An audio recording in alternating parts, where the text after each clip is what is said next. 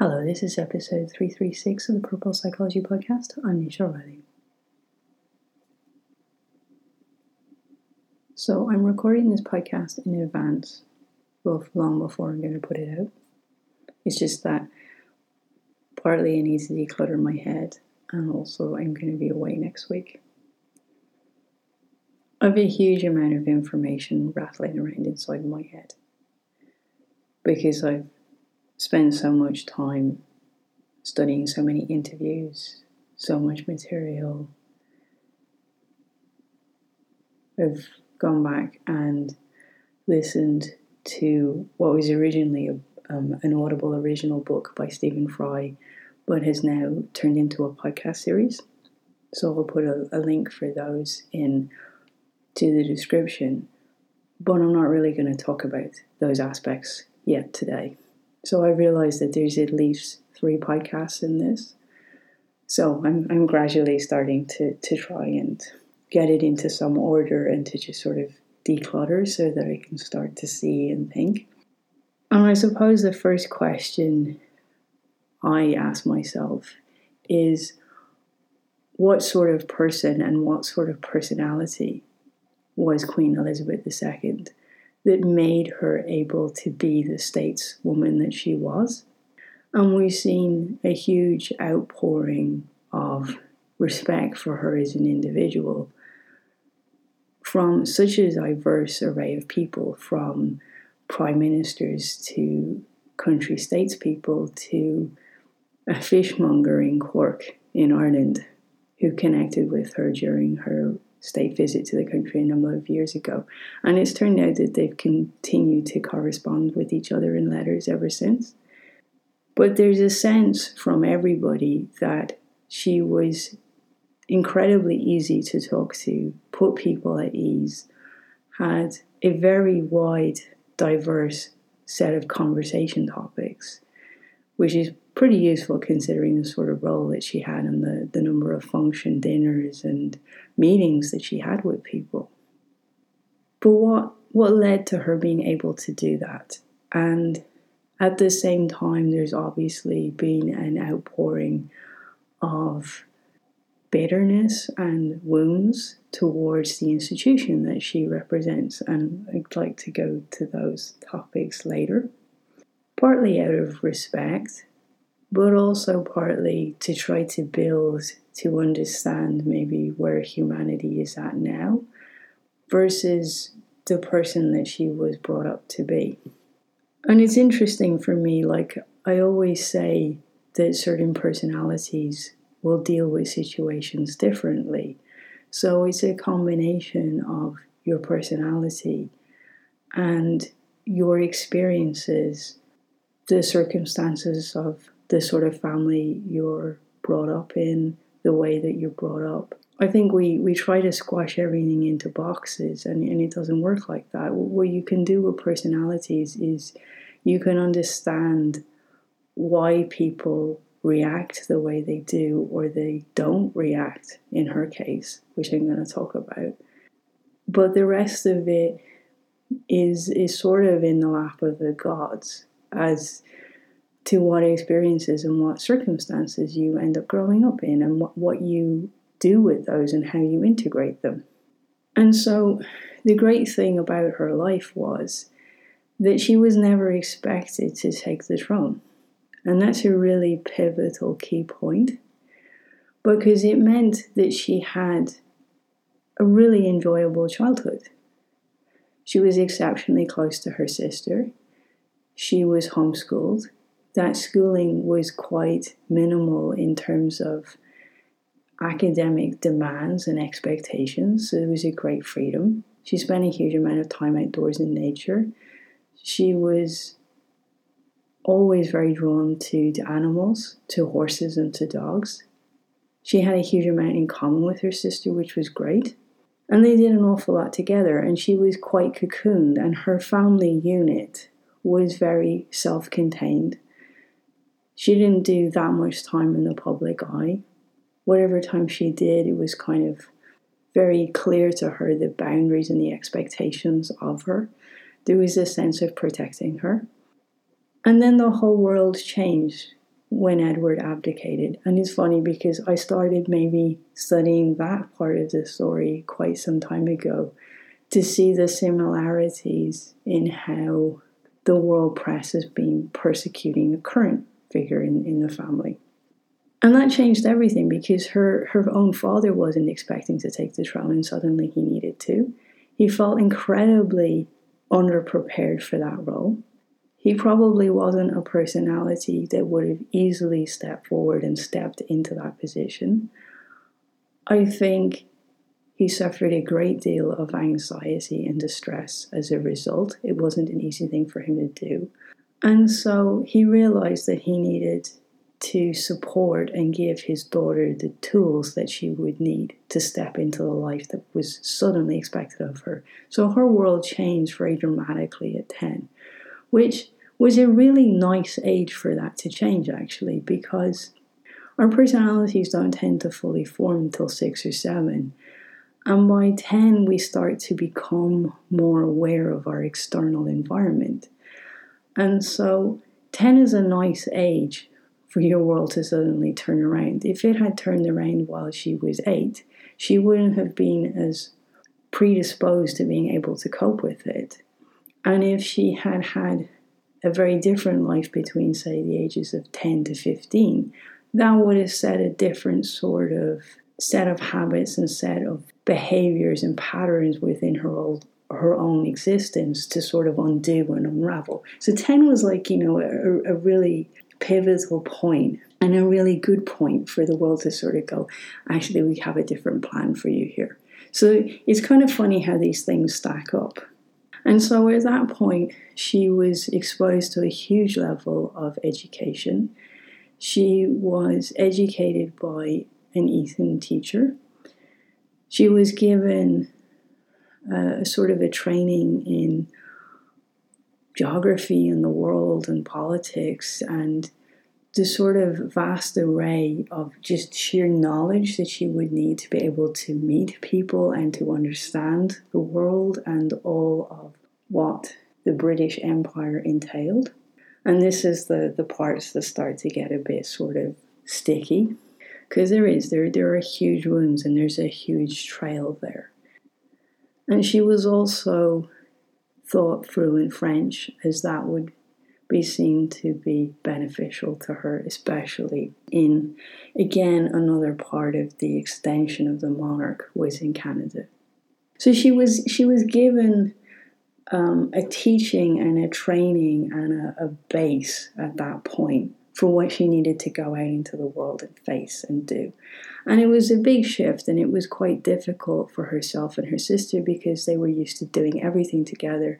And suddenly she was different to her sister, and there was a, a gap and a distance between them. But that was still navigated as well because they still ended up with a good relationship. So that must have been navigated very well at home. It's kind of like, well, suddenly one of you is expected to step out in, into the world and be a, a, a stateswoman here, and one of you isn't. But you know, there was no sense of maybe inequality or I'm trying to find the right word here, but but in, in, in younger generations, you can very clearly see a rift in terms of expectation and privilege and a sense of betterment to other people because of what's expected of you. None of that was, was present. So that was navigated much better than it has been in younger generations. There wasn't a sense of entitlement put forward, there was a sense of duty. And those are very different concepts. And the last really pivotal part of, of this makeup, of this structure for her, was also being allowed to be in a relationship with somebody that would form a good partnership with her and be by her side and be a support, but that she ultimately wanted to form that partnership with. And that's also been got spectacularly wrong in different generations in this family. Like, it's a very difficult place to move from when the outside world has a great deal of expectation of you, an unrealistic expectation of you, and that determines so much of your actual personal life. And it's so important for us to be in a really strong partnership to go out and face the sort of demands that are expected of us. It's much easier to do that with somebody by your side who really doesn't have a, a difficulty in putting you first because that's ultimately what the hierarchy demands of you. And that, and that was a, a big part to the dynamic of their relationship. And if you think about it, for the woman to be above and to be seen in that way by everybody else externally. So, those are the nuggets I see that allow Queen Elizabeth II to have been the person that she was. The other really important nugget, which I don't think we're going to see in the future, was a very interesting personality trait of hers, which was that you didn't really know what she thought. She was very good at masking her feelings, and this is something that I have trained myself to do while working with people because it's really important to not appear to have judgment of others as they open up to you and to have a sort of a stillness and um, a peace and a quietness as other people connect with you. It's a really interesting balance to have. We often get the, the ideas of empathy and understanding and the terms of feelings and emotions confused with each other. People will match you and meet you because of your ability to have empathy with other people. And so you will hear over and over about her ability to put people at ease and for anyone to have a conversation with her. But you will also see that she was a very staunch figure who you didn't really know what she was thinking. And that's an incredibly useful tool in something like this family because the very strange thing about their position, and again, I'm going to go into this in later podcasts, is they have a certain degree of influence as to what's taking place on the world stage, but they have no public opinion on politics or on any position. And just pause and think about that for a moment and think about how difficult that is to navigate. So you're on a pedestal, everyone expects this perfection from you, expects a degree of etiquette from you and behavior from you.